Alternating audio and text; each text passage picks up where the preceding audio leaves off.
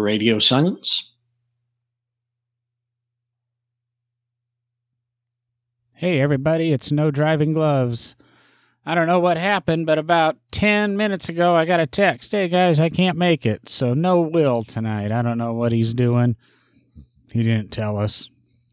Probably out buying one of those new gorgeous Chevy trucks we were going to discuss tonight. What do you think, Derek? I, I think so. Yeah. I, I think that's exactly what he's doing, and I don't think it's a surprise to the listeners that he's not here.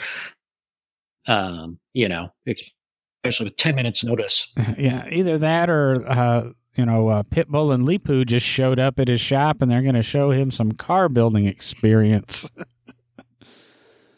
yeah. I, just employees. Yeah, you know, uh, Leepu and his wonderful uh, automobiles. Um, we got a Instagram. I put put a picture of uh, Leepu's Mustang up that we just talked about uh, last week on the show. Put that on Instagram, and I do believe we did get a comment or two about that. Uh, that there should be a dedicated segment to the magnificent. I can't say magnificent uh, artistry and absolute genius of Leepu and Pitbull in every week's podcast. That was from Junkman three five six.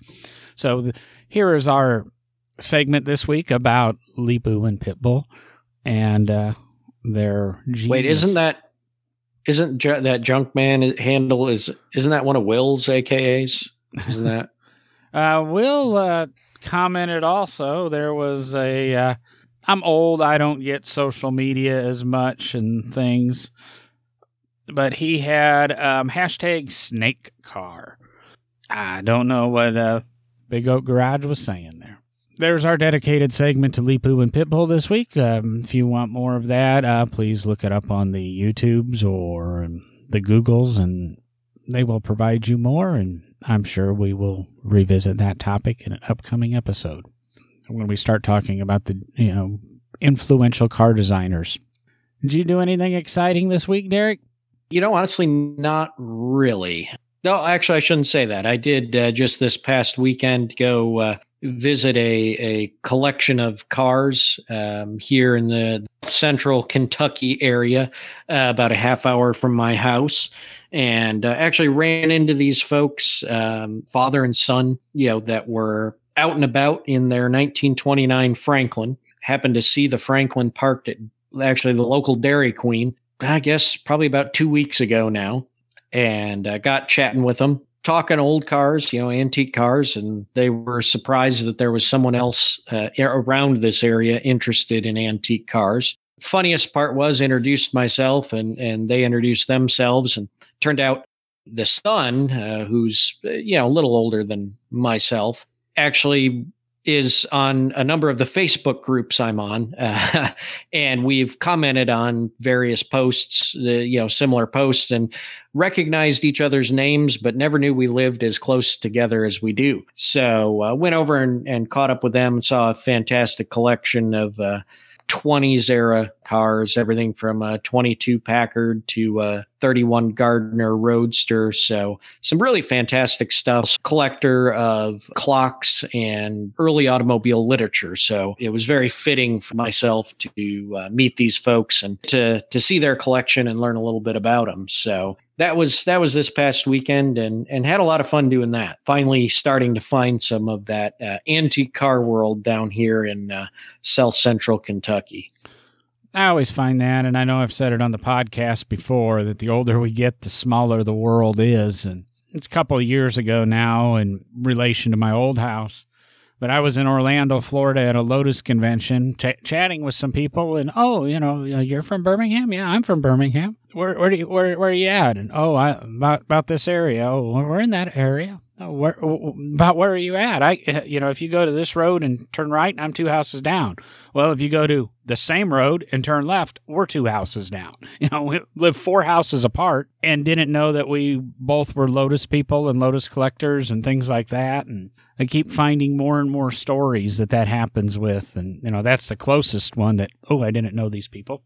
Uh, like I say, the older you get, the the smaller the world becomes, and it had to be a bonus to learn that they were uh, clock people also, because I don't know how often you've mentioned it. You are a uh, I can't think of the term. I know you are, but you're a clock person. Yeah, I, I enjoy clocks. He had some some very cool clocks that uh, I've read about, things like that. Never never necessarily uh, seen. You know, some fantastic, uh, very odd uh, early clocks and and things like that. So it was it was it, and I find it as you say, John. You know, the world gets smaller, and it seems that uh, there are a lot of antique car collectors out there that also happen to be interested in clocks and and mechanical devices. Let's call it. It all goes together. You know, it's all machinery. It's all gear driven. It tends to be, I think, hobbies that cross over and can have very similar interests in. So that was that like you say it's it's a small world and it's it's always fun to run into those people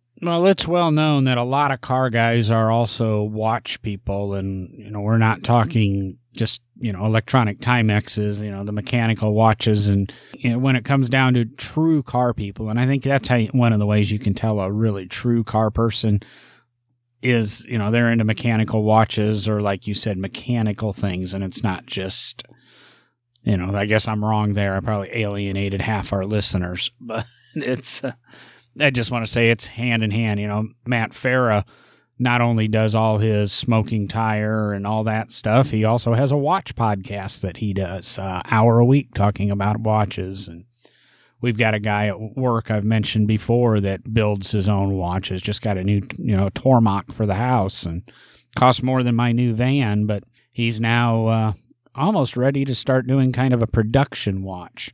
Everything handmade, hand machined, and we'll probably have to make that a topic. Oh, I can add that to the topic list. Is you know the various little mechanical things that we can discuss. There's a really good YouTube channel where the guy talks about the history of machinery and shows the first lathe, the metal lathe ever made, uh, the first micrometer, things like that. It's kind of a it's a cool channel and cool topics. I can't say the guy's the most exciting person to listen to, but I think I know somebody else that's probably falls into that that you have cool topics, but he's not the most exciting guy to listen to, but we can't say bad things about him. That's why Will's not on the podcast tonight. Exactly. We're taking a break. So I guess it'll be another academic podcast there. I'm not doing much. I've just got my shop done in the garage podcast studio is done, with the exception of the fake backdrop Derek noticed.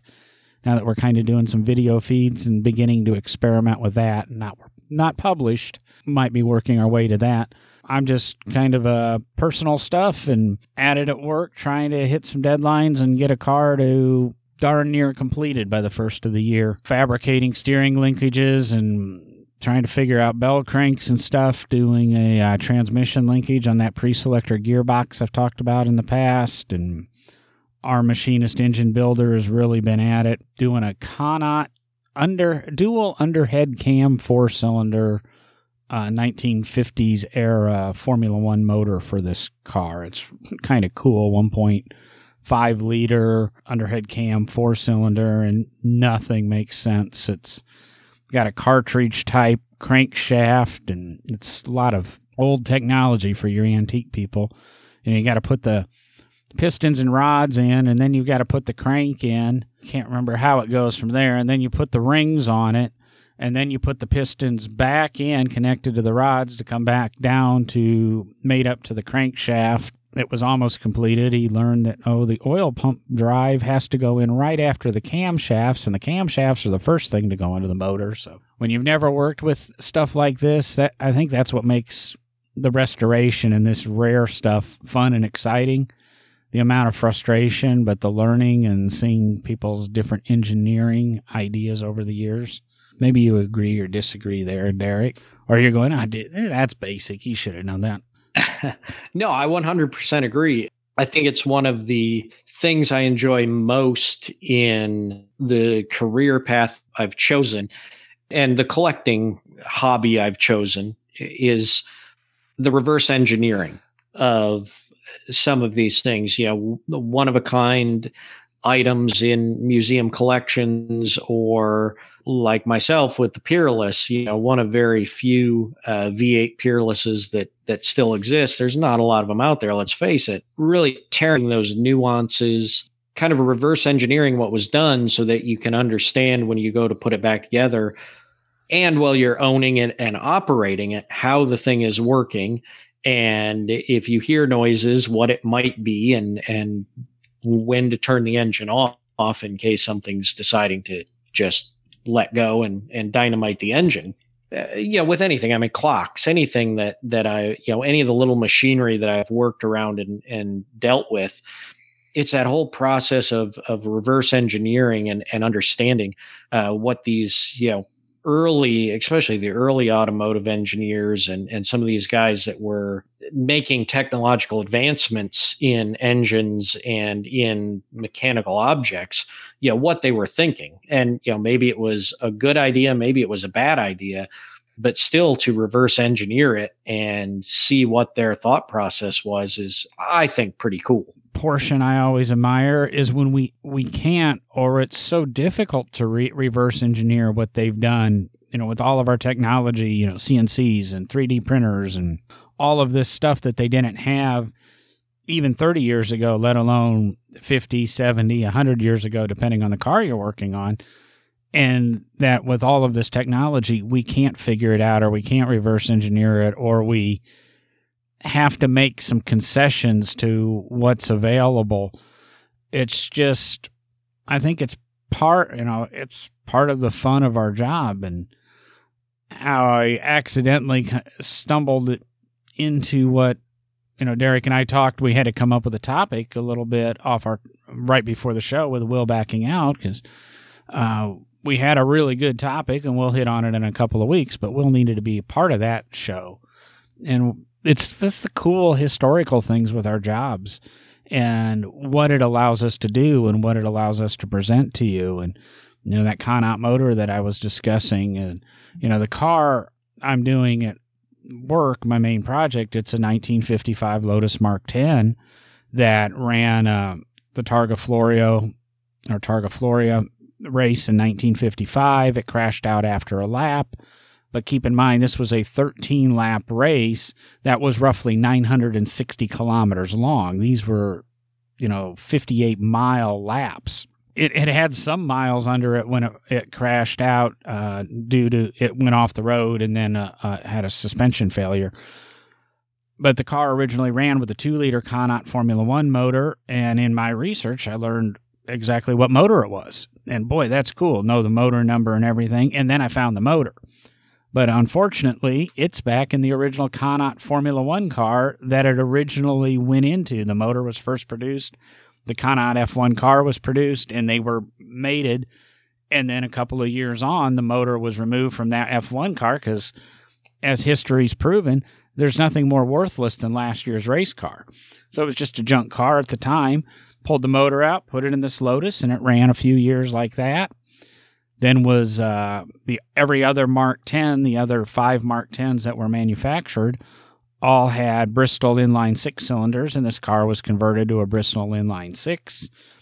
Back to a Connaught, but at this time a 1.5 liter Connaught motor, and then uh, back to a Bristol, and it lived that way from 1973 until we really started on this restoration four or five years ago, uh, with the intention of trying to make it our point in time was at Targa Florio race, and with the Connaught motor, and due to availability and not necessarily wanting to purchase a multi hundred thousand dollar car just for the motor and throw the rest of the car away, we stumbled across a one point uh, stumbled across a one point five liter Connaught motor, and uh, we've managed to rebuild it, put it back together, and tomorrow morning it'll slip back into the chassis with its pre-selector transmission and we'll go on to that. And that's you know it's kind of one of the cool things about the job is being able to pick that point in time and take a piece of history. And I've already restored one Lotus Mark 10 you know there's 6 of them and I've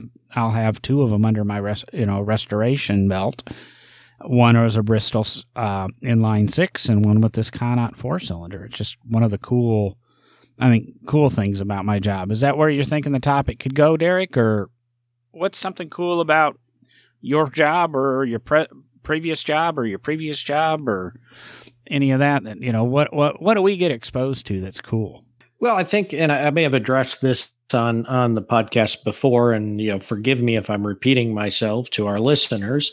I think one of the most interesting jobs I've had thus far in my career. Not saying that the cure being the curator at the National Corvette Museum is not interesting because it is, and and you know I find things every day at the museum or learn something new or get to touch something extremely important to Corvette history every day at the Corvette Museum. Having the opportunity to have worked at Henry Ford Museum in Greenfield Village, Dearborn, Michigan was an standing opportunity, not only from the the car collection aspect there, but being in conservation, dealing with three dimensional objects, yes, specifically mechanical, but uh, lending a hand in other areas. I've I've said it before. I mean, I've been involved in in either working on you know something from George Washington to helping move the Lincoln chair that's there.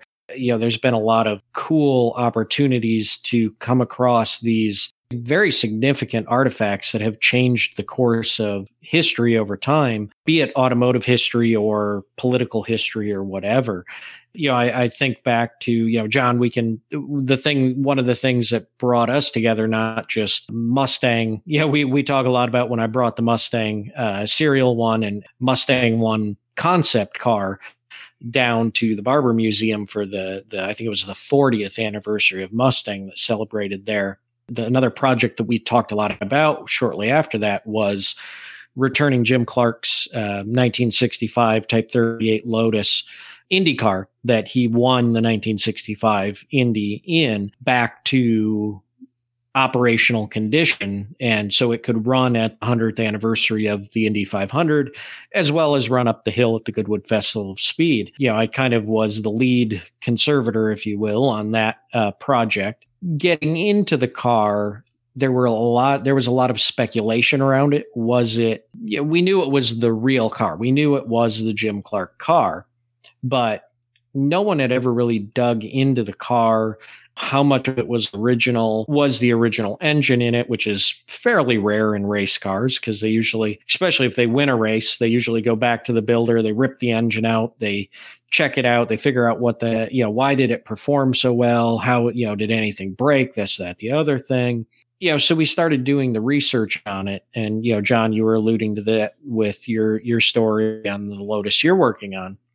And you start looking back and when the car was built, when it did shakedown tests, all these different things that a race car goes through, you know, you start finding out that the car was built, it went to shakedown tests with no one driving it other than Jim Clark himself. You know, Jim Clark drove the shakedown tests um, in England. Then, when it got over here to the States, uh, I think it was uh, track in New Jersey that they took it to. Uh, it's been a few years since I, I worked on the car and, and researched it. So, you know, but Jim Clark drove it there. When it got to Indy, he drove. Jim Clark was the only guy that drove the car. Uh, I mean, it was just incredible to think that only one man had ever driven that car in its shakedown tests in its in its actual race. And then, you know, digging in further, it goes to the agreement was if it won the race, Ford Motor Company would own the car, not Lotus. And so Jim wins the race. It immediately becomes the property of Ford Motor Company. There's pictures of the car traveling the show circuit. And then all of a sudden, there's another 82 car. There's this mystery of, well, wait a second. Why are there two different cars numbered 82, which was Jim Clark's number in the race? Yeah, we start looking further and further into it. Well, it turns out Ford repainted the backup car to appear to be Jim Clark's car, but if you look very close, there's a few distinguishing differences in the paint job. And the one that they basically replicated the look of was actually the one that was used in the uh, a very where the car was actually torn into all of its pieces and basically laid out on a floor in kind of a exploded view. So you could see all the components of a winning Indy car. And that photo had led a lot of people to believe that the original engine was not in the car the car had been torn apart put back together and we were able to prove that it hadn't and when we got to inspecting the engine we actually found the original USAC stamp on the engine block from 1965 from Indy that proved that it was still the original race engine in the car. You know, we then moved into kind of a different, you know, thought process on getting the car operating again, all these things because we were dealing with a car that everything under the the skin of the monocoque and the body panels was 1965 finishes as it crossed the finish line. And uh, so that that was you know as you say john you you track down the original engine it was in a different car you know in this case the lotus still had the original engine in it. This is the i mean this is the engine the steering wheel the seat everything that jim clark had his hand in and hands on to do what he did in that car and really break down a barrier um, at the indy 500 which is this is the first you know rear engine um, indy racer to win the Indy 500. And since then, that's all that's ever won. No front engine car ever won again. Yeah, I mean, it's just, it's a really cool opportunity to have these jobs stumble across this history because sometimes, you know, John, like you say, you know, the, the intent of a museum uh, as a 501c3 nonprofit is to collect preserve and interpret. And the way I, I, you know, that is to collect the artifacts that are related to our mission, preserve those artifacts, and interpret those artifacts to our visitors so they can be educated. And a lot of times we're the ones, you know, when we work on these cars or work on these artifacts that really dig up the story and then, you know, have the opportunity to interpret that to our visitors and and get that deeper story out there. And I mean, I think it's just it's it's a blast. I mean, just yesterday, you know, we came across the 1983 analog concept dash uh, 83 Corvette in storage, and it was hard to believe that. Were you looking for your stomper? I, I, I may have been looking for the Corvette Stomper. Yes, if if you listen to our last toys episode, that may be what I was looking for. But I stumbled across something uh, not quite as interesting as the Stomper. No, I mean there were only, as far as we can tell, maybe about fifty of these analog dashes. So your standard you know gauge dash instead of the LCD you know digital Corvette dash of the C4 generation.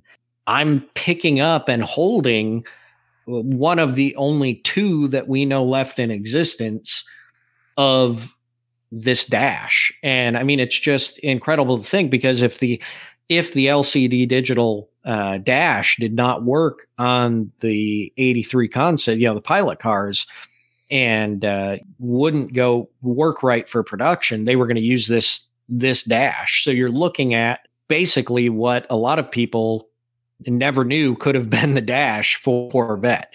Uh, so it's it's just those little things like that. Sometimes it doesn't even have to be a full car. It could be something as small as a dash or a horn button or anything like that. Could have changed the course of history in a totally different direction. And that's why we kind of do the podcast. Is you know, there's little things like that. I was going to say, is that dash possibly going to make an episode of more Mondays or something? Because it's something I didn't know existed. And, you know, thinking about it, it makes sense. You wouldn't have thought that maybe this would have existed or there was a different thought process. And I think that's some of the interesting things is the different thought processes that go into, you know, production cars like the Corvette. I don't get those experiences because everything I work on, and to be honest, almost my entire restoration career, I've always worked on low production automobiles. If it made more than 20 of them, I don't work on them. I, and there's been a TR6 and a few things in the past. Cunningham C3 Continental Coupe. They're just, you know, all, the, everything Lotus I work on, it's Lotus race cars, and they never make more than, you know, 15, 17, 19 of them, uh, five of them, three of them. It's, and just don't get that opportunity. I worked on a Maxwell Q2 back in college, and they only built four, four of those back in the you know teens. It's just you know you, you get to do it, and that experience happens once. And like I said, it's one of the reasons I wanted to develop the podcast. It's not to brag about what we're doing; it's to help inform you and tell you some of this, or the listeners out there, tell you guys the backstory behind some of this stuff. Derek talks about being at the Henry Ford and all the cultural stuff that you find there, and you know, I took a break from doing cars for a few years and got into historical artifacts. That's how I ended up in a museum in the long run.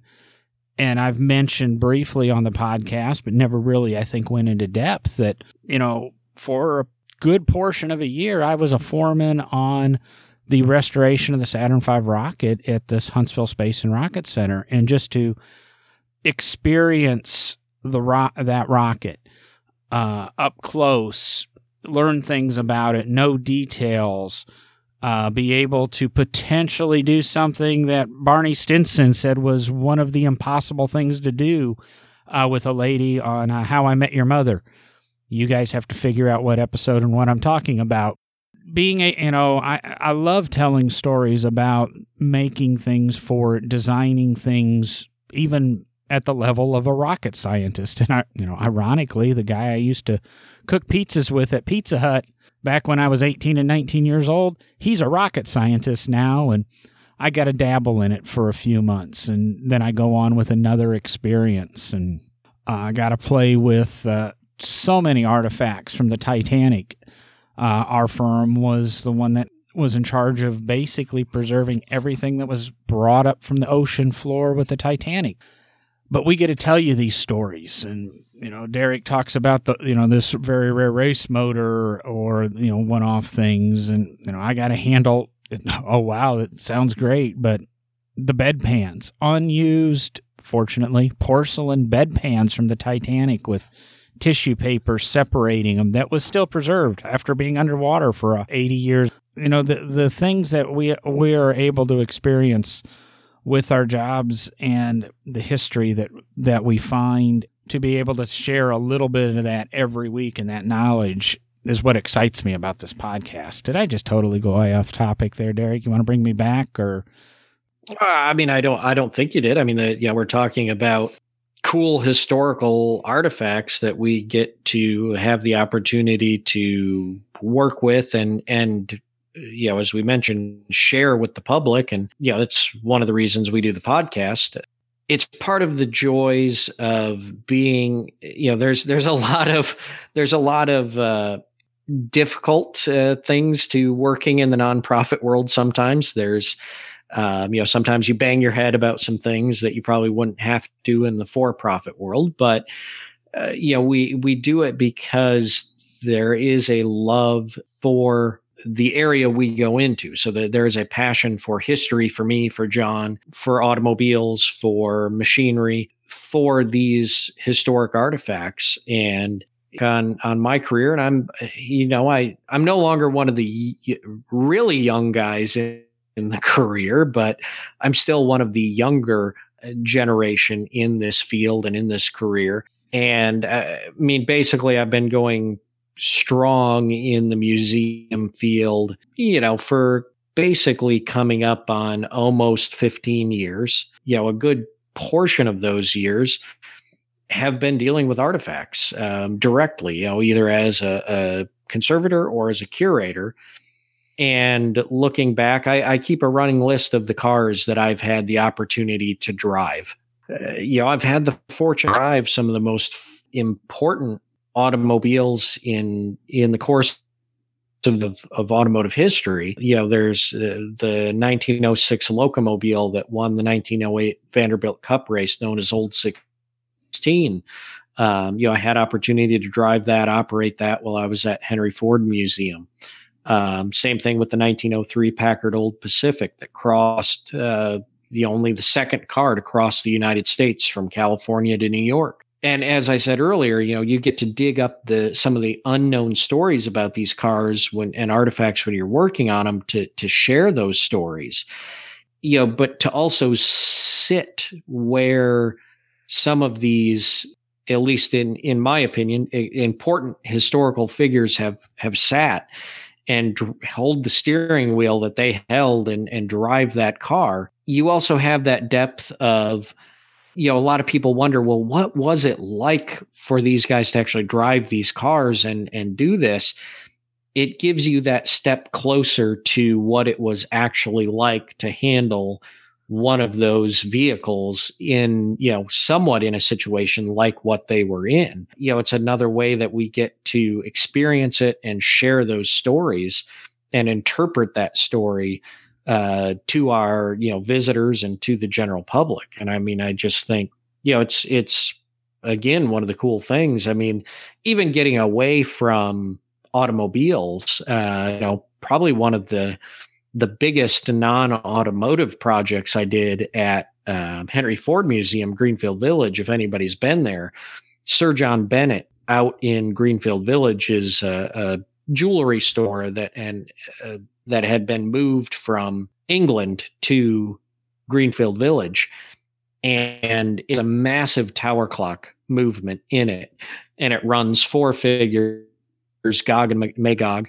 and uh, Father Time and Amuse, and it has a very large bell tower with a, a huge cast bell in the tower.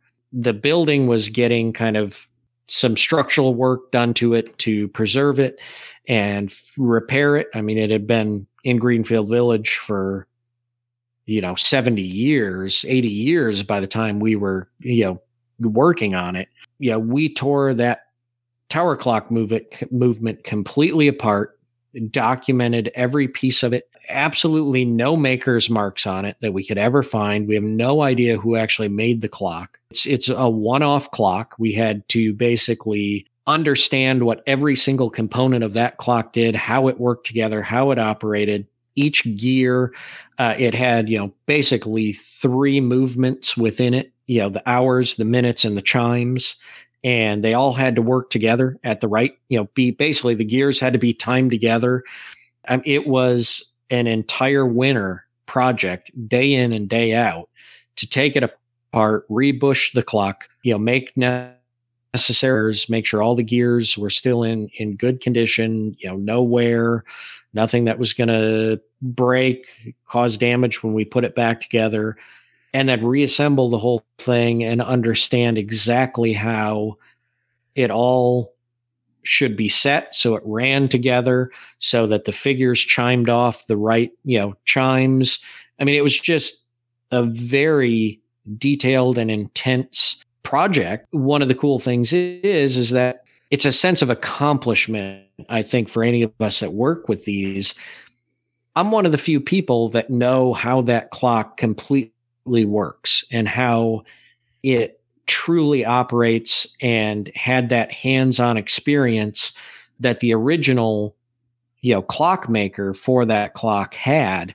It brings you that much closer to that part of history and, and i think that's kind of what we're trying to talk about i think when it comes down to it everything's rare kind of rare and cool otherwise we wouldn't do it we don't we it took me years to uh really buy into the fact of everybody who would come up to me and say, "Oh, you have my dream job. I want to do that. You have the coolest job." You know, even like today on Bring a Trailer, there was a uh, there's a Rupp Dart go kart. We have a collection of those too. You know, various go karts from the early days of karting, from something built in 1956 out of the lawnmower motor to and tube frame to Rups and twin engine and you know these full fledged racer carts and we, you know then we build a cool little tree to put them on and it's all to tell a story um, you know of course this is no driving gloves so we're going to keep it car focused you know I strayed off and talked about spaceships and boats and okay I also did the Lotus airplane motor one of two or three ever in existence when Lotus tried sport aviation and probably would have went there if uh, Chapman hadn't passed away when he did. But that helped launch Scaled Composites, which was Burt Rutan's company, and they're you know they're known for the Voyager airplane that flew around the world and various kit airplanes. Not the BD 5. Every time I bring it up, everybody talks about BD. That's Jim Bede.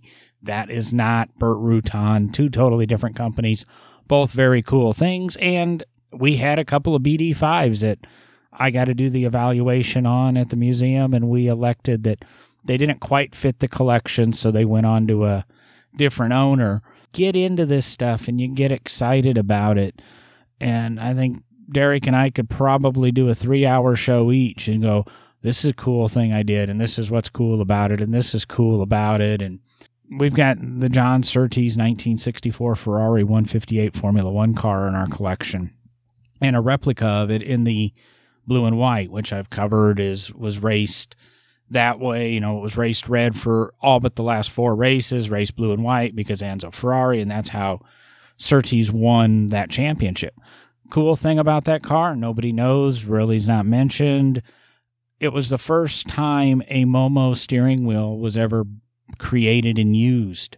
Alfred Momo built that steering wheel for John Surtees and it was put in that car. And it still stays in our car uh, before Surtees passed. He had a fit when we took that steering wheel out of that car and put it in our replica, kind of as a joke because I hadn't stumbled across and nobody knew that there was actually that Momo connection in the wheel. And then when Surtees, I asked Surtees about it, he, he told me the story. And that's, you know, it's the first Momo steering wheel the Lotus Mark 10 I'm working on, we don't have the original wheel for that car, and we're trying to build it to that Targa Florio race in 1955. Well, the steering wheel we have is a Monolita, or a Motolita, excuse me. There's an interesting story behind that wheel, and that's what makes this stuff exciting is the stories you find. Motolita was uh, founded by a gentleman who at 14, 15 years old really enjoyed racing. And he talked, and I'm having a little bit of trouble with the backstory on the wheel. He talked, um, uh, can't think of the company, talked somebody into basically sweeping floors the way you got into racing or the way you got into, you know, everybody got into their dream job. I started sweeping floors. And within a year or two, he was promoted to making the steering wheels for, and I cannot remember the company. And when that company shut down, and this is in Britain, he moved on and made steering wheels for Connaught amazingly. And he built, you know, all the steering wheels for every Connaught race car that existed. And that's what he did. And then as Connaught shut down, he started the Motolita company in, in 1958, 1959. So we know this wheel didn't come into existence until 58 or 59. Probably the early 60s is where this wheel would date to. But it's on this car that has a Connaught motor that goes to this period of time when this fledgling kid was doing whatever he could to get into racing. So, you know, you kind of got the story and you got the Connaught tie in and you got the Connaught motor in this car, and it goes, it's not a total hist- it's not totally historically accurate, but it sure adds a dimension and another story that I can sit here and tell you about on the podcast, with the exception of some key companies. And it gives you a passion or another story that we can tell you about the car and this car can live on to tell, as opposed to taking that steering wheel and putting it into a parts bin while we try to find another wheel that looks correct, but we know is not the wheel that competed at the Targa Florio. What is that? 50, 60, 64 years ago. It's, you know, this is a wheel with some history and it kind of ties in. And while that might ruffle some traditionalist museum feathers, you know, we buy something to represent something and tell a story. And then, like I said, that just adds a story that this vehicle could tell. It's like the Paul Newman race car we have. We didn't buy it because it was Paul Newman's. We bought it because we got a good deal on it, and it happened to be Paul Newman's. We would have, you know, if we could have got a better deal on one of the other. Now, there's five of these Lotus X180Rs, which look like Lotus Esprits, but there's a lot of differences. If we could have got a better deal than what we bought this one for, we would have. But no, we, we got this one on a deal. It happened to be Paul Newman's.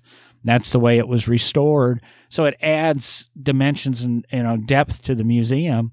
It allows us to tell that portion of Paul Newman's life, and we might have got in at the right time because Paul Newman's becoming the Steve McQueen, and his you know racing and his car prowess and the way he was around cars is becoming known and you know, listen to Adam Carolla's podcast, CarCast. He'll talk it all up. He was at Goodwood with the the Porsche that Newman ran at Le Mans in '78 or '79, and all the little Japanese cars that Carolla used to collect that nobody wanted. And now all of a sudden everybody wants, and guess what? That's what Paul Newman raced in the 70s. It's the you know it's the stories behind this stuff. You know, Adam wanted race cars, he got race cars, and they happened to be Paul Newman's, and he became an aficionado for Paul Newman and an expert on Paul Newman. And unfortunately, even the celebrity level that Adam Carolla was, he never got to meet Paul before Paul passed away. He he he learns every little bit about it, and he he produced a wonderful movie, winning the racing life of Paul Newman. It's worth any car guy watching and um, the the movies that here I go with a plug Chassy Media puts out are just you know wonderful on educating because Carolla like you know as egotistical as he is and he he drives me crazy but it's probably because he's a lot like me he he cares for the car and he cares for the artifact. Yeah, he's rich and he can have anything in the world and he's got his collection of Miuras and whatever else. But the fact he's collecting dots Datsun 210s when nobody in the world is, and dots Datsun 280s when nobody in the world was. And now all of a sudden people are wanting to buy this stuff. But he's telling a story and then he's putting his money out there to tell these stories. Uh, I commend the guy because, you know, he's never going to make the money back that it took to produce the 24 hour war or, you know, winning. And he's got a new one coming out about Willy T. Ribbs. and it should be a fascinating movie about Willy. and why because he's passionate about the sport and the things and that's where Derek and I are coming from is we've got a lot of this cool stuff in our lives but it's telling the stories and that's what we want to tell yeah exactly and i'm, I'm going to jump back to where you started with that john and say you know uh, you were talking about you know the cool rare unique stuff and then you, you know said everything everything's rare and cool and uh, then you talked a little bit about sweeping you know sweeping floors to get your job you know starting the job. Everything is not rare and cool and the way i swept the floors to get into this job was i changed a lot of tires on model t's and model t's are not rare and they're not okay they're cool they're not rare But I just thought it was funny as you were talking. I'm thinking that like you know you you gotta you gotta get that job where you're sweeping the floor. And I did a lot of sweeping floor when I was the intern too. But the sweeping the floor for me was you know 90 100 de- degree summer days in Michigan, prying Model T tires off the rims, and we're talking clinchers here and tire spoons putting them putting the new one tube in and putting the tire back on so you know, we we do get to work on some rare and cool stuff, but sometimes you have to work on the not so rare Model T, break a little sweat to have the fun we get to have uh, in the career as well. Yeah, I mean, it's just eh, as you say, you know, you, you know, somebody like Adam Carolla can invest money and and all that into the the movies and that they do to tell the story and tell the history of a car. Yeah, we tend to invest our, our lives in it and as as museum employees as people we are. And uh, we may not be the wealthiest people like adam carolla but we yeah we put a lot of our heart and soul into it to tell these stories to the visitors that come to the museum. And it's it's fun. Yeah i mean it's i i haven't mentioned mentioned some stuff that i've done at the crawford and or at the uh, the corvette museum. And uh, we've got some really cool stuff coming up over the next year or two um, that are some really rare and significant Corvettes that we're going to be uh, working on and and doing some things with. Uh, and you know, talked a little bit about time at Henry Ford Museum. I hadn't really mentioned anything from uh, my time at the Crawford, but you know, one of the cool, actually two of the coolest cars at the Crawford. They have the 1911 Hupmobile that went around the world. It's known as the World Touring Hupmobile, and literally left Detroit and did a world tour. I mean, it, it it's not the first car to drive around the world, but it is the first car to essentially drive around the world doing a world tour. In other words, it didn't just directly circumnavigate the lo- the globe like the New York to Paris race in 1908 but it actually just drove from major city to major city, bouncing, you know, north, south, east, cut back west for a while, go east again, uh, driving around the world, made it all the way around the world and back to Detroit. Uh, and it's still in its unrestored, preserved condition. It's it's an incredible car, and they also have if I remember correctly, it's an 1897 Panhard Levasseur, Panhard and Levasseur, French built car in pretty much original surfaces, original paint, original um, interior, things like that. Uh, believed to be the oldest uh, purpose built enclosed automobile in the world.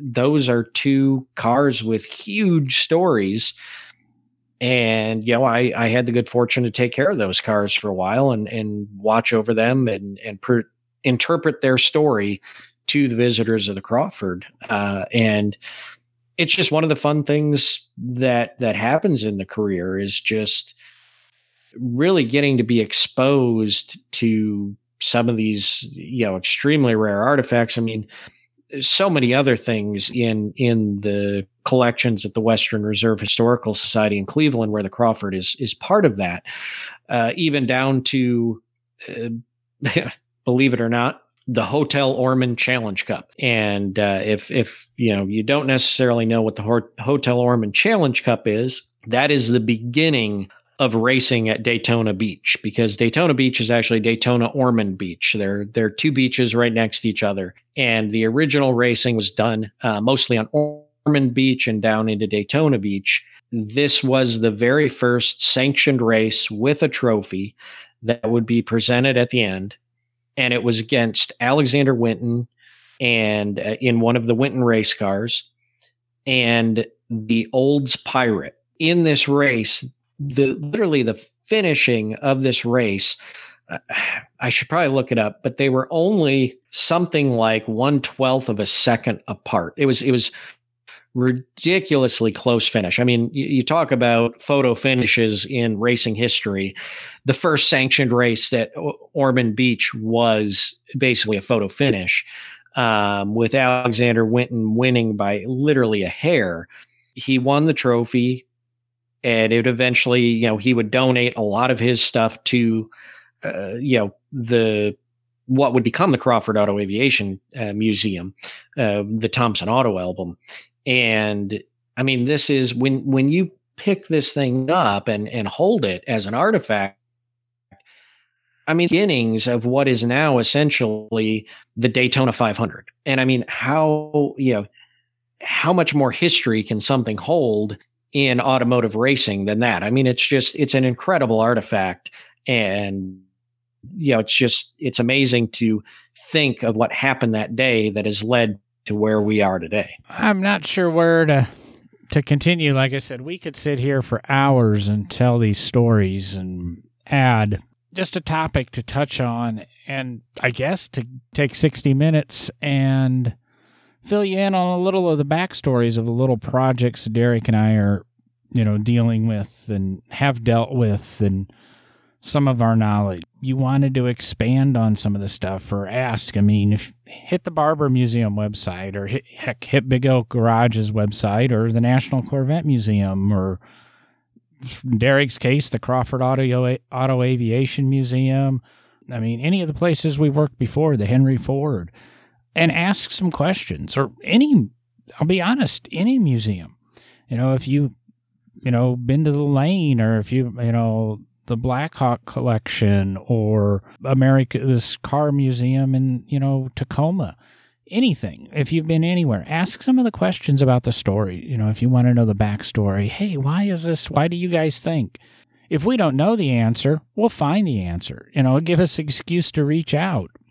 Uh, some of the interview shows we've done lately are great, but it'll give us an excuse to reach out and say, hey, you know, so and so, you know, you, you guys are now restoring a Lotus 29 at the IndyCar Museum uh, or the Indianapolis Motorsports Museum.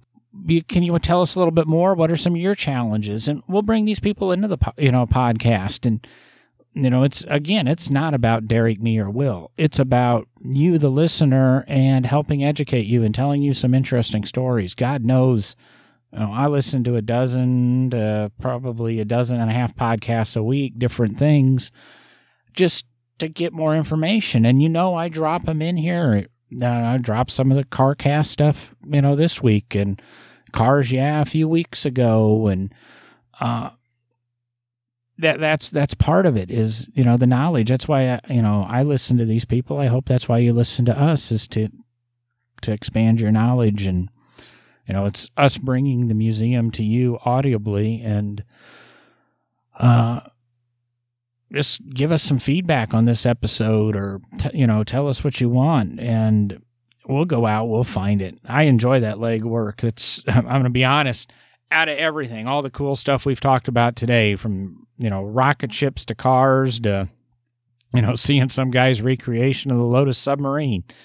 That's not that's not what's fun for me. The fun for me is the research and pursuing and knowing a goal you know, that's what restoration does for me. Every day I go into work and I never do the same job twice and I do what I want. I know there's a list of things that have to be done, but I get to choose the order and okay, today I want to build a transmission linkage, tomorrow I want to, you know, run a fuel line and I'm doing that because I don't necessarily want to work on an Excel spreadsheet until Thursday. There, there's the biggest perk of my job. I get to do what I want and I get to have fun with it. You know, I, I do have bad portions of jobs just like everybody else. Uh, but there's a lot, you know, there's a lot of good ones. And, you know, even when I was new to the industry and you go in and boss, what do you want me to do? It never was the same thing two days in a row. And some days sanding on a car for hours felt pretty good. Some days it stunk, stunk, but you got it done and you enjoyed it where are you at on that? I think there's the one thing that I, I would say in, in closing here and wrapping up. You know, we've we've talked about the fun we get to have, and I think working in a collections department, whenever I bring in a new staff member uh, onto my team, you know, I always tell them we always, yeah, we have we have a lot of fun in collections. You know, we're we're typically a, a group of people that enjoy our jobs. Uh, we're we're doing it to collect, preserve, interpret this history. But I don't want that to able to to you know you say if you have questions reach out to us one thing i will say is that there is always certain artifacts or there are always certain artifacts that anyone in a collections world has a certain reverence for. You know, one of the probably more emotional sides of uh, the job, you know, we talk about the fun and the cool things we get to do. There are times where we have items in our collections that are uh, historically important for other reasons. I mentioned the Lincoln, you know, the Lincoln rocker, the Lincoln chair that's at Henry Ford Museum. That is the chair that uh, President Abraham Lincoln was assassinated in. They have the limousine that you know President John F. Kennedy was assassinated in. And I, I can tell you, you know, that is when we have to care for those artifacts, no one jumps into that lighthearted. Uh, you know, when we went to move the Lincoln chair, everyone took a moment before even putting their hands on that chair. The Kennedy limousine at Henry Ford Museum, no one gets in the back seat of that car, even though uh, you know, other presidents rode in that car after it was rebuilt and it was used uh, post Kennedy's assassination. There's a certain reverence for that vehicle that I've sat in the front seat of it to, you know, work on it or move it a little bit in its display area to do something, to do anything with the cleaning of the back area of it. You know, we basically would open the doors and simply reach in you know there is a certain um, level of respect and, and reverence to some of these artifacts you know even down to you know something as important as kennedy or or, or the the you know kennedy limousine or the lincoln chair but for myself one of my favorite presidents roosevelt a lot of the things he did were uh, absolutely amazing. I, I, find him to be an interesting person and have an interesting history. The Henry Ford Museum happens to have Teddy Roosevelt's carriage. I always had my own personal respect for that car because of, or f- for that carriage because of the man who rode in it. Uh, and that was kind of from from more of a personal aspect. But so we do get to have fun with some of these things and enjoy big, you know, these parts of history that are really cool and fun. But you know, on the flip side, we occasionally have that moment of uh, you know, remembrance and reverence for artifacts that hold a um, more somber meaning to them in history. I'm not going to go on with that. I think I'm just going to go ahead and let this episode come to a conclusion. I'm having a hard time wrapping this episode up. There's just so much more to say. Um, you know, this is the final episode before Christmas. We'll join you uh, again on uh, December 31st. what what a day to have a episode release. With that, I'm gonna say uh, good night and talk to you all in two weeks. See you guys later.